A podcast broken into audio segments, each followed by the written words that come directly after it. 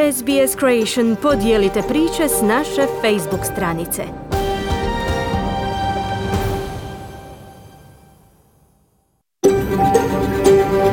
SBS, a world of difference. You're with SBS Croatian on mobile, online and on radio.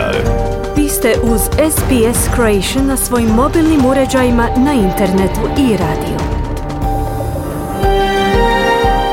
Dobar dan, ja sam Mirna Primorac i vodit ću vas sljedećih sat vremena kroz vijesti i aktualnosti iz Australije, Hrvatske i svijeta. Petak je 22. travnja, a iz programa izdvajamo što je kineski WeChat i kakve veze ima sa australskim saveznim izborima. U kontekstu ruskog napada na Ukrajinu sve se češće spominje genocid. No koja je pravna definicija genocida? Tko je Daniel Malbaša, prvi dobitnik godišnje nagrade SBS-a i UNHCR-a za ugledne pojedince koji su u Australiju stigli kao izbjeglice. Hoće li žestoki sukob premijera i predsjednika u Hrvatskoj zbog zahtjeva za pomilovanje bivših udbaša dovesti do ustavne krize? Odgovore na ova pitanja možete čuti nakon vijesti radija SBS kojima počinjemo našu emisiju. Slušajte nas.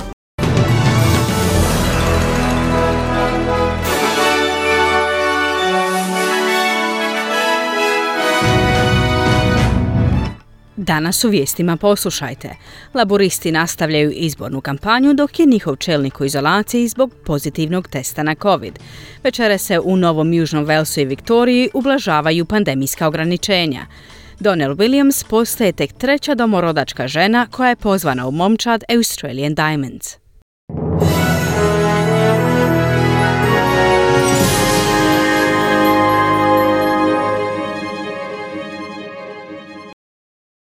Slušate vijesti radija SBS na hrvatskom jeziku.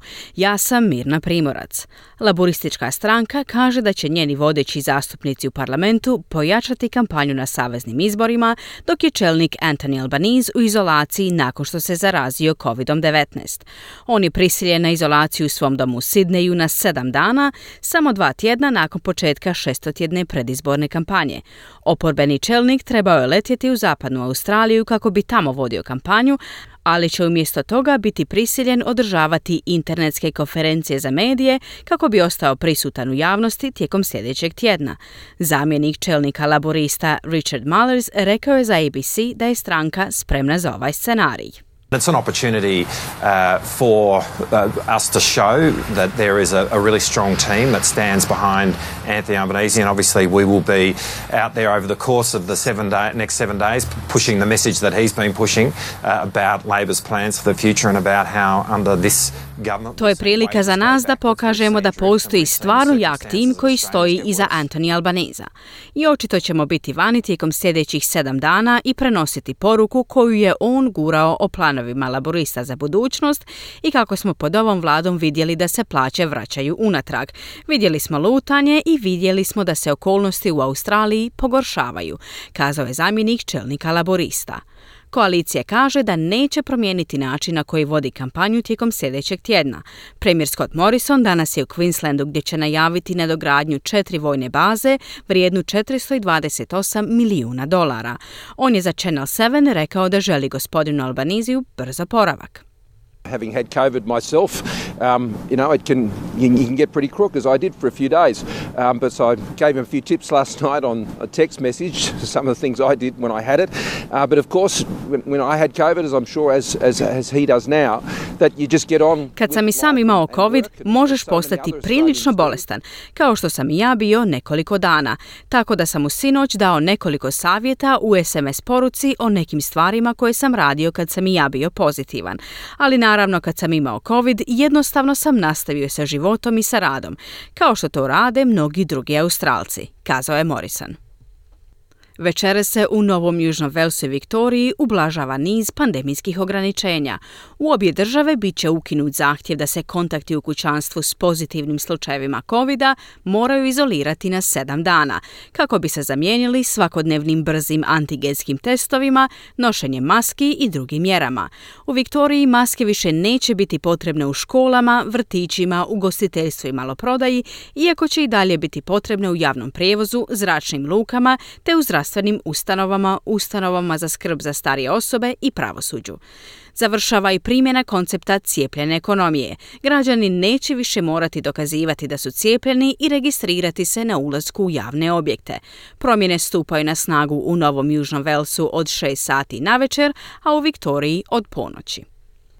Ruski predsjednik Vladimir Putin proglasio je pobjedu u najvećoj bitci u ratu u Ukrajini, proglasivši lučki grad Mariupolj oslobođenim nakon gotovo dva mjeseca sukoba.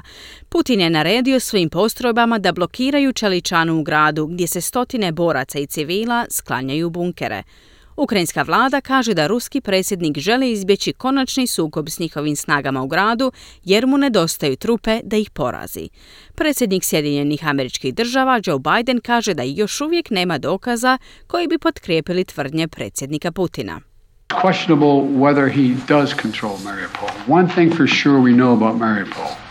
He should allow humanitarian corridors to let people on that steel mill and other places are buried under rubble to get out. Upitno je kontrolira li on Mariupolj. Jedno sigurno znamo o Mariupolju. Trebao bi dopustiti humanitarnim koridorima da evakuiraju ljude iz Čeličane i drugih mjesta koja su zatrpana pod ruševinama. To je ono što bilo koji bilo koji vođa države bi učinio u ovakvim okolnostima. I tako još nema dokaza da je Mariupolj potpuno pao, kazao je Biden. U međuvremenu Sjedinjene američke države obećale su još 800 milijuna dolara vojne pomoći Ukrajini, budući da se zemlja suočava s novim napadom Rusije na svom istočnom krilu. Biden je također najavio novu sankciju kojom će se brodovima povezanim s Rusijom zabraniti ulazak u američke luke. Britanski premijer Boris Johnson suočit će se s istragom o tome je li doveo parlament u zabludu zbog kršenja pravila izolacije tijekom pandemije COVID-19.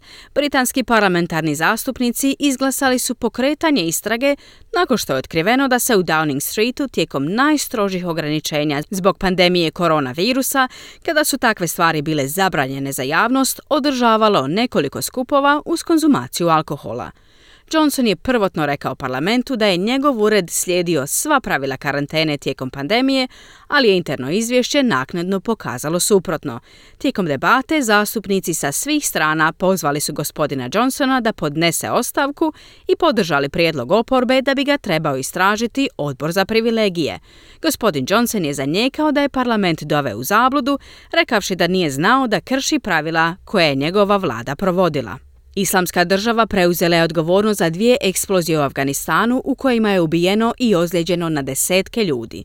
Najmanje je 11 ljudi ubijeno, a 32 ranjeno u eksploziji u šiitskoj džamiji u sjevernom afganistanskom gradu Mazar-e Sharifu. U drugom napadu poginulo je još najmanje 11 žrtava u Kunduzu, gradu na sjeveru Afganistana. Napadi su slijedili dva dana nakon što je eksplozija u srednjoj školi u šiitskom hazarskom području Kabulu ubila najmanje šest osoba tijekom muslimanskog svetog mjeseca Ramazana. Islamska država je preuzela odgovornost za napade. Novozelandska premijerka Jacinda Ardern postavila je pitanje kakve potrebe Kina ispunjava na Salomonovim otocima prema novom sigurnosnom paktu između dviju zemalja. Dogovor je izazvao zabrinutost diljem Pacifika zbog porasta prisutnosti Kine u regiji. Očekuje se da će gospođa Arden razgovarati o tom pitanju na svom prvom sastanku sa svojim japanskim kolegom Fumiom Kishidom u Tokiju. Gospođa Arden kaže da nije iznenađena razvojem događaja, ali je razočarana. In the Solomons explicitly, uh, Australia and New Zealand both have uh, uh, heeded the call of the Solomons for support during recent disruption, uh, and we've again highlighted that should any extended need U Solomonskim otocima izričito Australija i Novi Zeland su poslušala njihove pozive na potporu tijekom nedavnih poremećaja. i ponovno smo naglasili da smo tu da pomognemo i podržimo ako postoji bilo kakva proširena potreba. Pitanje je koja praznina ostaje koja zahtjeva takav sporazum s Kinom, kazala je Arden. Kraljica Elizabeta slavi svoj 96. rođendan na imanju Sandringham u istočnoj Engleskoj, dok su u Londonu i Windsoru odjeknule počasne paljbe u znak proslave te prigode. Njena rođendanska proslava dolazi tijekom njene godine jubileja koji im obilježava 70 godina na tronu. Kako bi obilježila jubilej, Westminsterska opatija je najavila da će prvi put otvoriti svoj krov za javnost.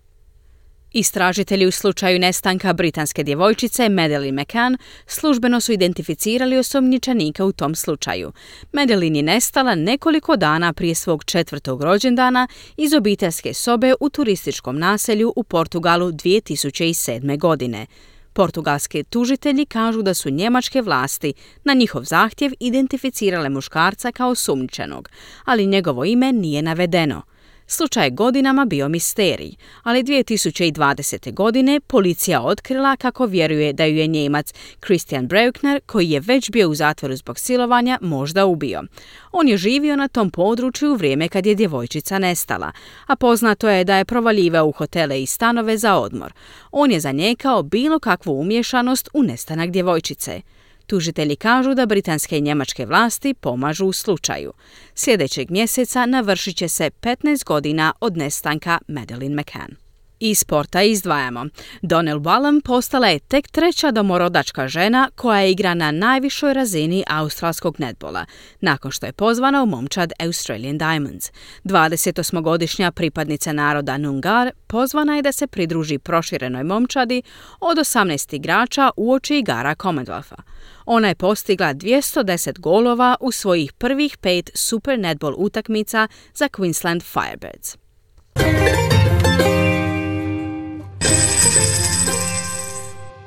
Danas australski dolar vrijedi 0,74 američka dolara, 0,57 britanskih funti, 0,68 eura te 5,15 hrvatskih kuna. Današnja vremenska prognoza za glavne gradove Australije. U Pertu se danas očekuje sunčano vrijeme i temperatura do 28 stupnjeva Celsijusa.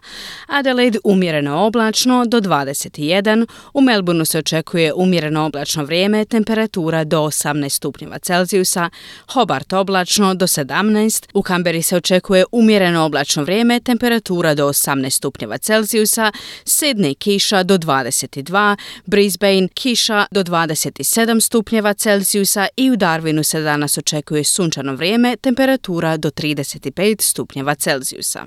Slušali ste vijesti radija SBS. Za više vijesti posjetite internetsku stranicu SBS News.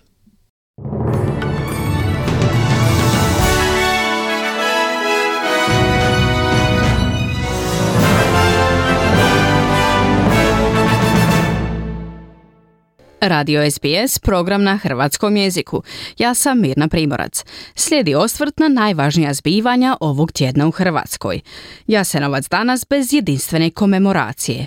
Nova epizoda u seriji sukoba političkog vrha države. Sindikati vraćaju prosvjednu povorku za 1. svibnja. Radnici Brodosplita bez uskrsnih plaća. Uhićen lokalni šerif i dio mu obitelji. Uskrsna rekonstrukcija vlade pretvorila se u prvosvibensku. Osoba tjedna Katica Horvat. O naglascima tjedna u Hrvatskoj razgovarala sam s Klarom Kovačić. Dobro jutro, Klara. Dobro jutro. Danas se obilježava obljetnica proboja logoraša Ustaškog logora Jasenovac. Tema je dana. Zašto? Uvijek je komemoracija žrtvama Jasenovca tema dana. Danas posebno jer odražava političko stanje, simbolično se izražava s nekoliko kolona. Dan proboja zatočenika iz Ustaškog koncentracijskog logora održava se bez zajedničkog odavanja počasti žrtvama. Zoran Milanović, predsjednik Republike, vijenac će položiti prvi. Potom će uslijediti i službena kolona s premijerom Andreom Plenkovićem, antifašistima, romskom manjinom i srpskim narodnim vijećem, a svoj će vijenac položiti i zagrebački gradonačelnik s predsjednikom socijaldemokratske partije Hrvatske. Koordinacije židovskih općina neće sudjelovati nezadovoljne pristupom vlasti tom dijelu naše povijesti. Učinit će to za nekoliko dana. Milorad Pupovac priklonio se u posljednji čas službenoj koloni, središnjoj manifestaciji, uvjeren kaže da se praksa mijenja, dok Zoran Milanović decidirano odbija biti u istoj koloni s Andrejem Plenkovićem i ministrima. Nastavlja sukob s premijerom? Da, verbalno napada i njega i ministre, ovaj će se tjedan po tome i pamtiti jer je sukob eskalirao do razine da se drži nepopravljivim, pa je posve realno upitati prijeti li nam ustavna kriza. Znalci tvrde da smo već i tekako u njoj, ako predsjednik države i premijer razmjenjuju riječi koje blokiraju svaku suradnju osim pismene da kako. Počinje se to osjećati i u nekim poslovima, diplomatskim na primjer. I što je najgore, šteti ugledu države. Početak i povod ovom posljednjem sukobu je molba za pomilovanjem dvojice visokih dužnosnika jugoslavenske tajne policije UDBE, što u Hrvatskoj služe zatvorsku kaznu za ubojstvo hrvatskog emigranta na što ih je osudio njemački sud. Očekujući predsjednikovo izjašnjavanje o toj molbi, javnost je svjedočila i različitim razmišljanjima hrvatskih generala o krivnji i zaslugama te dvojice, nagađanjima tko potiče podjele, uz činjenicu da od 274 molbe za pomilovanje Milanović niti jednu, uključujući i molbe branitelja osuđenih na zatvor, nije uvažio. Iščekujući pravorijek predsjednika Republike, jer mu je to ustavno pravo, cijelog tjedno svjedočimo o doista neugodnim i nepotrebnim situacijama u javnom životu Hrvatske. Nova je situacija i u sindikatima. Da, oni pak najavljuju prvomajske prosvjedne kolone koje će tražiti veće plaće, što vladi nikako ne odgovara, jer je uvjerena da je spasila i radna mjesta i radničke plaće u ovo tek završeno vrijeme covida, porasta cijena i inflacije. Radnički sindikati traže da prosječna plaća do 2026. godine naraste na 1500 eura, minimalna na 750 eura, što je danas gotovo nezamislivo. Pogotovo što neki i ostaju bez plaće. Iako je to kazneno djelo, pola radnika Brodosplita nije još dobilo plaću za veljaču za uskrs su ostali bez plaće. Uz vlasnika brodogradilišta Krive i vladu koja je to dopustila, a samo prošle godine dodijelila mu 250 milijuna kuna kreditnog novca za izgradnju brodova. Drže je licemjernom. A postaje zanimljivo i jedno uhićenje. Uhićen je Zlatko Pinjuh, načelnik općine Čeminac, zbog zloporabe položaja. Uz njega i dva sina, zaručnica jednog i životna mu partnerica. Državni proračun oštetili za pola milijuna kuna, a on, pravi lokalni šerif, ucjenjivao sumještane otkazima, naplaćivao abnormalne komunalne naknade, provodio ovrhe, gospodar života i smrti. A znali se konačno tko će u vladu, a ko će iz nje? Ne zna se. Pa uskrsna rekonstrukcija prerasta u prvo svibanjsku, a sve više komentara o rak rani premijerovog mandata, jer u pola drugog mandata nije u stanju pronaći prave ljude. Posegnut će i za onima izvan HDZ-a, kao što je učinio i sa najnovijom promjenom s nestranačkim ministrom graditeljstva, ali i sa splitskom nestranačkom vladinom povjerenicom do izvanrednih izbora lokalne vlasti. Tjedan za nama izvrsno ilustrira politički trenutak, krizu odnosa na vrhu države uz odlaganje stvaranja stabilne vlade. A zašto je Katica Horvat osoba tjedna? Stradala je od potresa na Baniji i njezino je zamjenskoj kući dovršen temelj. Počeli su je graditi prije dva tjedna. čeka mikser s betonom, malo zapinje jer betona nema, sutra će doći, kaže. Katica Horvat je među prvih 30 čije su zamjenske kuće dobile temelje, daleko su još od izgradnje, no počelo je, pa kaže neka je novi dom i manji, samo da zimi na Baniji dočekamo krov. Ima pravo na kuću od 55 kvadrata. Svejedno joj je hoće li biti montažna ili zidana. Za montažnu nemaju trenutno izvođača. Samo da ima sve priključke kao i montažna, kaže Katica. Od četvrtog veljače je počela gradnja zamjenskih kuća. Vlasnici se vesele i nadaju, vjeruju novom ministru i državi. Kontejner u dvorištu Katica će zamijeniti vrtom, ružičnjakom ili jednostavno travnjakom. U svakom slučaju posebno kako ne bi podsjećao na ledenu zimu i pakleno ljeto pod limom. Trojica radnika, dva Moslavca i Nepalac, kažu da će kuća biti dovršena za 120 dana.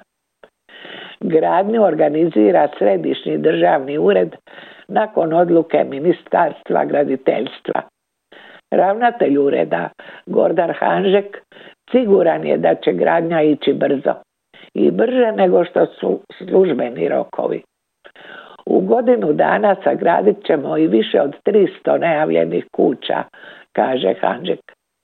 Za zamjenske kuće predano je 1035 zahtjeva. Tipske od 55 do 85 četvornih metara za obitelji s pet ili više članova, a vlasnik bira način gradnje. Vijek trajanja im je 50 godina. Kad novinari kažu da je predugo čekati godinu dana nakon temelja, voditelj građevinskih radova Branko Šavran objašnjava. Ja sam sebi zidao kuću, sve iziskuje vrijeme. Na moru se kuća počne graditi u rujnu, a u ožujku je useljiva. Vlaga mora izaći, kuća se mora osušiti. Po mojem iskustvu za podizanje zidane kuće treba godinu i pol. Katica Horvat u starom Varkašiću danas čeka mikser s betonom. Na mjestu kontejnera bit će ružičnjak, odlučila je. Čestitamo. Hvala Klara i lijep pozdrav. Hvala vama. Bio je to pregled najvažnijih zbivanja ovog tjedna u Hrvatskoj po izboru naše suradnice Klare Kovačić. U drugom dijelu programa govorimo o australskim izborima i aplikaciji WeChat, definiciji genocida koji se sve češće spominje u kontekstu napada Rusije na Ukrajinu. A predstavit ćemo vam i prvog dobitnika nagrade Les Murray, priznanje istaknutim osobama koji su došle u Australiju kao izbjeglice. Slušajte nas. Vi ste uz program radija SBS na hrvatskom jeziku.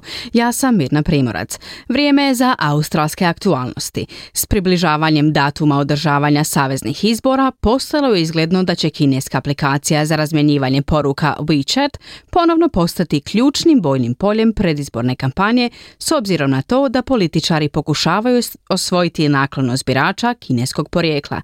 No što je to točno aplikacija WeChat i na koji način se može utjecati na demokratski izborni proces te zašto su se pojavili pozivi za njenim bojkotom. Saznajte u prilogu Lee Evelyn koji je pripremila Ana Solomon.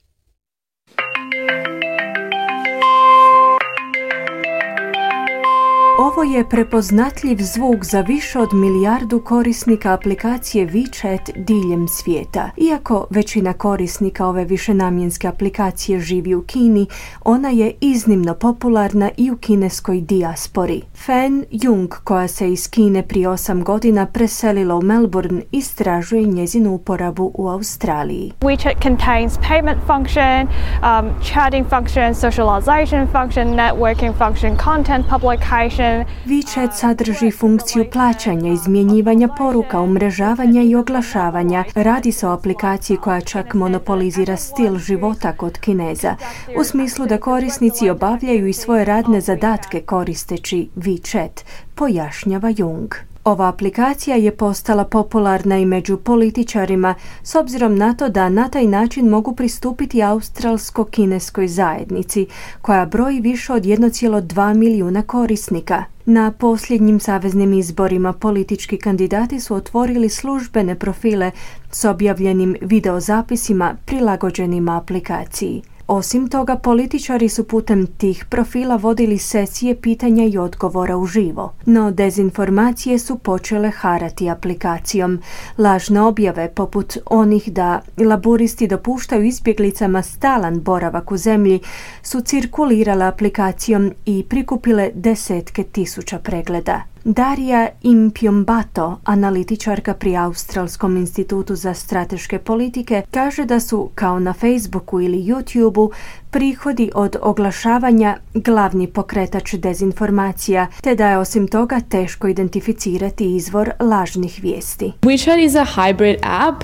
Um, it has official accounts that can post on, on a feed. WeChat je hibridna aplikacija, ima službene profile koji mogu objavljivati sadržaj i ponašaju se pomalo poput Facebooka, no veliki dio aktivnosti se događa u privatnim grupama za razmjenu sadržaja koje je doista teško analizirati zaključila Impion Bato. Osim toga, aplikacija u vlasništvu Kineza je dugo vremena bila predmetom kritika zbog cenzuriranja svojih korisnika. Iako multinacionalnom konglomeratu Tencent, matičnoj tvrtki aplikacije WeChat, kažu da je sav sadržaj koji se dijeli između međunarodnih korisnika privatan, u prethodnom istraživanju organizacije Citizen Lab, kanadske analitičke tvrtke, je otkriveno da politički nadzor komunikacije utječe na korisnike izvan kineskih granica. Pa čak i sam premijer Scott Morrison prozvao vlasnika aplikacije za cenzuru nakon što mu je prošle godine ukinut službeni profil koji je u međuvremenu preimenovan u profil pod nazivom Australsko-kineski novi život. No, neki stručnjaci smatraju da je to malo vjerojatno. WeChat su zapravo dvije aplikacije unutar jednog sustava, Vixin za korisnike na području Kine te WeChat za sve ostale korisnike diljem svijeta. Premijer Morrison je otvorio službeni profil dostupan isključivo na Vixin verziji, što mu je davalo pogodnosti kao što je omogućavanje slanja neograničenog broja poruka svim svojim pratiteljima. Darija Impion Bato pojašnjava sljedeće. It was owned by a man in China's Fujian province. That was always a risk that the prime minister's office was aware of. Taj profil je bio u vlasništvu jednog čovjeka u kineskoj provinciji Fujian jer morate imati kineski telefonski broj da biste otvorili službeni profil na Vixinu, a to je uvijek bio rizik kojega su bili svjesni u uredu premijera može biti da je čovjek jednostavno odlučio da rizik vođenja tog profila za strane političare više nije bio vrijedan nagrade koju je ostvarivao, kazala Impion Bato. Iz Tenceta su u priopćenju upućenom novinarima SBS-a kazali da, citiramo, zabranjuju promotivne političke sadržaje, uključujući plaćeno oglašavanje u vezi s izborima na toj platformi, te da su predani minimiziranju širenja lažnih vijesti i dezinformacija. No, tek jednostavnim pregledom aplikacijskih sadržaja očito je da postoji distribucija sadržaja vezanih za predizbornu kampanju. Čuli ste Anu Solomon s prilogom Lynn Evelyn. Zapadni svijet sve učestalije opisuje rusko djelovanje u Ukrajini kao genocid, no pojam ima određeno značenje, ali i pravnu definiciju. Što je dakle genocid? Odgovor u prilogu Deborah Groke koji je pripremila Ana Solomon. Temeljem međunarodnog prava genocid je zločin, može biti počinjen u vrijeme mira, ali i tijekom rata. Genocid je pojam koji se po prvi puta upotrijebio tijekom nacističkog holokausta. 1948. godine njegovo značenje je definirano od strane Opće skupštine Ujedinjenih naroda u Konvenciji o spriječavanju i kažnjavanju zločina genocida kao acts committed with the intent to destroy in whole or in part a national, ethnic racial or religious group. Dijela počinjena s namjerom uništenja u cijelosti ili djelomično nacionalne, etničke, rasne ili vjerske skupine, poput ubijanja članova skupine, nanošenje teške tjelesne ili psihičke ozljede članovima skupine, namjerno nametanje životnih uvjeta skupini smišljenih da dovedu do njezinog fizičkog uništenja, bilo u cijelosti ili djelomično, nametanje mjera s ciljem sprječavanja rađanja unutar skupine, kao i prisilno premještanje djece iz jedne skupine u drugu, stoji u konvenciji. Ljudi mogu biti kažnjeno gonjeni zbog počinjenja genocida ili urote za njegovo počinjenje, poticanje, pokušaj počinjenja ili suučešništvo u genocidu. Temeljem konvencije države su dužne djelovati kako bi spriječile genocid i kaznile njegove počinitelje. 2005. godine brojne nacije su priznale da ne ispunjavaju ovu obavezu na dosljedan način. Na svjetskom samitu održanom iste godine Čelnici zemalja članica UN-a su usvojili načelo pod nazivom odgovornost s ciljem zaštite. Zemlje su time potvrdile svoju odgovornost u preuzimanju uloge zaštitnika vlastitog stanovništva od genocida, te su ujedno preuzele zajedničku odgovornost u međusobnom ohrabrivanju i pomaganju u održavanju ove predanosti. No u svojem prošlogodišnjem govoru tadašnja posebna savjetnica načela Karen Smith je kazala da je načelo rutinski ignorirano. The imperative was clear.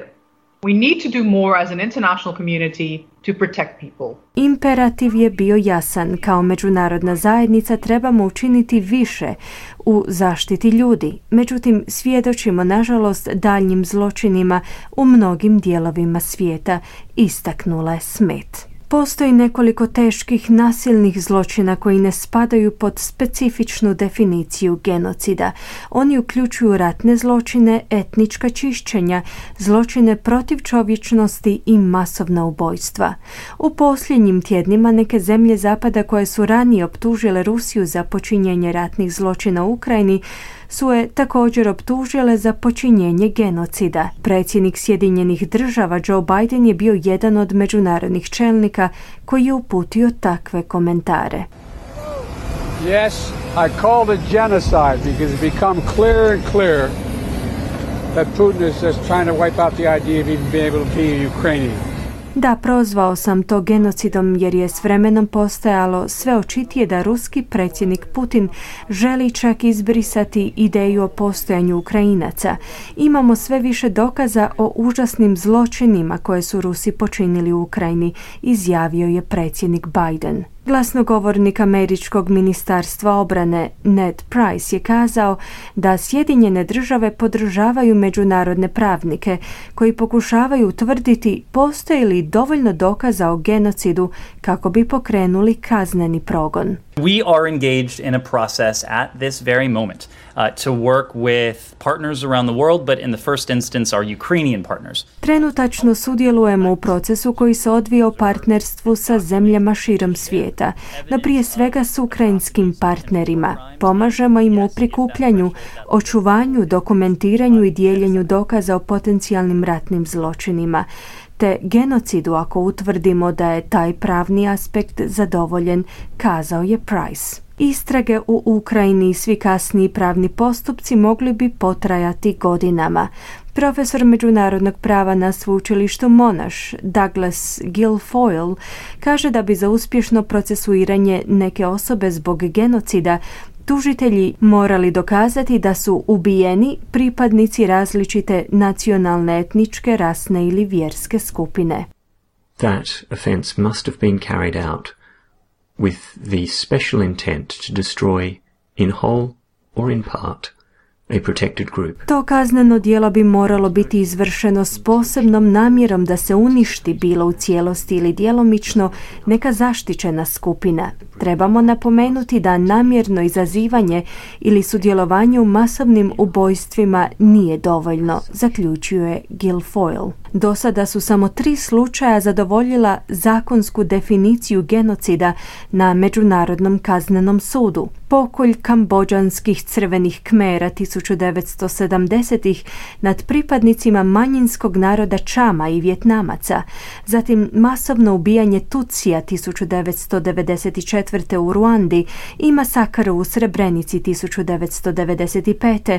nad oko 8000 muslimanskih muškaraca i dječaka u Bosni. Međunarodni kazneni sud za bivšu Jugoslaviju je 2001. godine osudio nekoliko ključnih osoba za genocid zbog njihove uloge u ubojstvima u Srebrenici. Među zatvorenicima je bio i general vojske bosanskih Srba Radislav Krstić. Međutim, u žalbenom postupku 2004. godine proglašen je nevinim za počinjenje genocida. Umjesto toga proglašen je krivim za pomaganje i podržavanje genocida, te temeljem te presude smješten u zatvor na 35 godina. Bosnian women, children and elderly were removed from the enclave and between 7 to 8,000 Bosnian Muslim men were systematically murdered. Bosanske žene, djeca i starci su protjerani iz svoje enklave, a između 7 i 8 tisuća bosanskih muslimana je sustavno ubijeno. Sud Radislava Krstića osuđuje na 35 godina zatvora, proglasio je sudac. Američka vlada je od 1990. godina proglasila sedam situacija genocidom. One uključuju ISISova ubojstva jezida, vojnu kampanju Mijanmara protiv muslimana pripadnika manjinskog naroda Rohingya i postupanje prema ujgurskim muslimanima u Kini. Bila je to Ana Solomon s prilogom Deborah Groke. U nastavku govorimo o novoj nagradi za izbjeglice i prvom dobitniku, Danielu Malbaši. Ostanite uz program radija SBS na hrvatskom jeziku. Slušate program radija SBS na hrvatskom jeziku. Ja sam Mirna Primorac. Dobitnik novo uspostavljene nagrade Les Murray za uspješnog Australca koji je u zemlju došao kao izbjeglica je pravnik i zagovornik prava izbjeglica Daniel Malbaša, rodom iz Benkovca u Hrvatskoj. Malbaša koji je kao dijete dva puta u sedam godina prošao kroz izbjegličko iskustvo, odlučan je promijeniti negativnu percepciju izbjeglica u dijelu australske javnosti. Prilog Marijane Buljan. SBS i Australski ured Agencije Ujedinjenih naroda za izbjeglice UNHCR pokrenuli su godišnju nagradu koja nosi ime poznatog sportskog novinara naše kuće, Lesa Mareja. Murray je i sam u Australiju došao kao izbjeglica iz Mađarske 1956. godine, a mnogim je izbjeglicama i novopridošlim Australcima porijeklom iz Europe novi dom učinio prihvatljivijim, izvještavajući o nogometu sportu koji im je bio dobro poznat. Cilj nagrade je odati priznanje doprinosu koje izbjeglice daju australskom društvu, a dodjeljivat će se osobama koje su i same bile izbjeglice koje djeluju umjetnosti, sportu i medijima i time ukazuju na okolnosti prisilno raseljenih osoba. Prvi dobitnik nagrade je Daniel Malbaša, pravnik i aktivist koji je nagrađen za pomoć koju pruža izbjeglicama u Australiji kao volonter u organizaciji Refugee Legal i u nekoliko savjetničkih skupina za izbjeglice. Jedan od članova žirija bio je i David Hua, direktor SBS-ovog odjela za audio i jezične sadržaje. On je kazao da se Malbaša od ostalih također kvalitetnih kandidata ipak izdvojio svojom posvećenosti pitanju izbjeglica. His ability to really tell a story that was about contributing as a refugee or as a formerly displaced person. Um, he has an excellent career as a lawyer, but he spends so much time supporting people who come. Nagrađen je zbog svoje sposobnosti da uistinu dočara kako kao izbjeglica ili raseljena osoba doprinosi australskom društvu. On ima izvrsnu karijeru kao odvjetnik, ali i puno vremena posvećuje pružajući potporu ljudima koji su u Australiju došli kao izbjeglice, kazao je David Hua. Daniel Malbaša je izrazio zahvalnost za priliku koju mu je SBS pružio ovom nagradom da izbjeglice pokaže u pozitivnim svjetlu nego što su oni obično portretirani u javnosti i medijima. Malbaša je razgovarao s našim kolegama iz srpskog uredništva radija SBS. Jako volim to što nam je SBS dao ovu kao podršku, zato što ne vidimo baš toliko puno izbjeglica na medijama, jedino možda u negativnom okviru. Meni je jako drago što je SPS pružio mi ovu šansu da vidimo izbjeglice na malo bolji način, iskreni način i to ja mislim treba da se radi mnogo toga u australijanskoj mediji, da imamo da izbjeglice koje su preživali ratove i koji su došli ovdje kroz Sjedinjene nacije kao izbjeglice da imaju platformu gdje možemo da delimo naše priče i naše doživljaje i jako mi je drago što SBS mi je pružio tu šansu i što podržava ovu inicijaciju kao Led Marije Award. Daniel Malbaša je kao sedmogodišnji dječak prvi put postao izbjeglica. Kada je s majkom i braćom napustio Benkovac 1995. godine nakon što su Hrvatska vojska i policija pokrenule akciju Oluja. Nakon opasnog i traumatičnog putovanja u izbjegličkoj koloni preko Bosne, obitelj je smještena u jednoj bivšoj tvornici u Novom pazaru, u Sanđaku, na jugu Srbije, nedaliko granice s Kosovom. Pet godina kasnije, tijekom rata na Kosovu i napada NATO-a na Srbiju, Malbaše počinju novo izbjegličko putovanje. Budući da je njegova majka Hrvatica, uspijevaju kroz program potpore izbjeglicama koji su u etnički miješanim brakovima dobiti izbjegličku vizu za Australiju. Na pitanje kakav je sada njegov odnos prema rodnom kraju, Daniel Malbaša govori o složenim pitanjima identiteta i pripadanja ja, ja sebe vidim kao Jugoslaven. Jeste da sam etnički e, kao Srbin i po, poreklom srpskog porekla, ali mislim Srbija nije baš kao moj dom, nemam tamo dom. A, u Hrvatskoj ima tu neka tensija taka za izbjeglice koje se vraćaju nazad, nisu baš toliko nekako toplo primljene, e, nekako nije mi to isto tako dom u, u, u krajini u, u Benkovcu, pa onda osjećam se da kao baš i nemam, nemam neku, neku kao neki, neki dom, to je, to je većinom kao osjećaj. Uh, jeste da, je, da sam prošao kroz tu traumu i to sve kao, kao, kao izbjeglica i kao dete, ali ja, ja to koristim na pozitivni način. Sada mhm. nekako gledam na to kao E, kao nešto pozitivno e, što mogu da koristim da popravim živote izbjeglica sada koje prolaze kroz to i za one koje će doći kroz budućnost, dokle god imamo ratove, imat ćemo izbjeglice. Pa nekako da pa nekako koristim ovu situaciju što se meni dogodilo da humanizam narod i, i, i da nekako promijenim taj okvir na koji, na koji vidimo izbjeglice. Nagrada Les Murray, osim priznanja, uključuje i novčani iznos od 10.000 dolara, a dodjeljivat će se jednom godišnje. Svatko može nominirati pojedinca za nagradu, a pojedinac može i sam sebe nominirati. Bio je to prilog Marijane Buljan.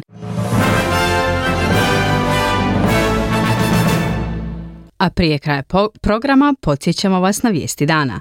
Laboristička stranka kaže da će njeni vodeći zastupnici u parlamentu pojačati kampanju na saveznim izborima dok je čelnik Anthony Albanese u izolaciji nakon što se pozitivno testirao na COVID-19. Večera se u Novom Južnom Velsu i Viktoriji ublažava niz pandemijskih ograničenja. Ruski predsjednik Vladimir Putin proglasio je pobjedu u najvećoj bitci u ratu u Ukrajini, proglasivši lučki grad Mariupolj oslobođenim nakon gotovo dva mjeseca sukoba. Islamska država preuzela je odgovornost za dvije eksplozije u Afganistanu, u kojima je ubijeno i ozlijeđeno na desetke ljudi. Istražitelji u slučaju nestanka britanske djevojčice Madeleine McCann službeno su identificirali osumnjičenika u tom slučaju. Kraljica Elizabeta slavi svoj 96. rođendan na imanju Sandringham u istočnoj Engleskoj, dok su u Londonu i Windsoru odjeknule počasne paljbe u zrak u znak te proslave. A hrvatski politički vrh i dalje je u sukobu. Građani se pitaju prijeti li Hrvatskoj ustavna kriza.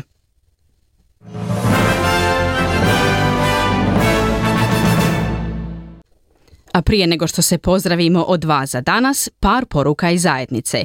Hrvatsko Karlovačko društvo Sidney održava zabavu Jurjevo po starom hrvatskom običaju. Zabava će se održati u nedjelju 24. travnja 2022. godine u Hrvatskom klubu Kralj Tomislav s početkom u 1 sat. Ulaznice od 40 dolara uključen je i ručak. Svirati će budilice, a rezervacije su potrebne. Nazovite vladu na 0416 150072 ili Stjepana na 0409 813 377. Folklorna skupina Mladi Hrvati iz Melburna poziva na svoju zabavu pod imenom Za dobra stara vremena. Zabava će se održati u prostorajama nogometnog kluba St. Albans Dinamo u subotu 14. svibnja s početkom u 6 sati i 30 minuta. U cijenu ulaznice od 40 dolara uključena je i večera. Za više informacija nazovite na broj telefona 0417 582 107. Viktorijsko-Hrvatska gospodarska komora objavila je da organizira gala večeru kao središnji događaj proslave 30. obljetnice uspostave diplomatskih odnosa između Australije i Hrvatske. Večera će se održati u subotu, 28. svibnja u 6 sati i 30 minuta u prostorijama Melbourneškog muzeja. Ulaznice su u prodaji preko internetske stranice Eventbrite.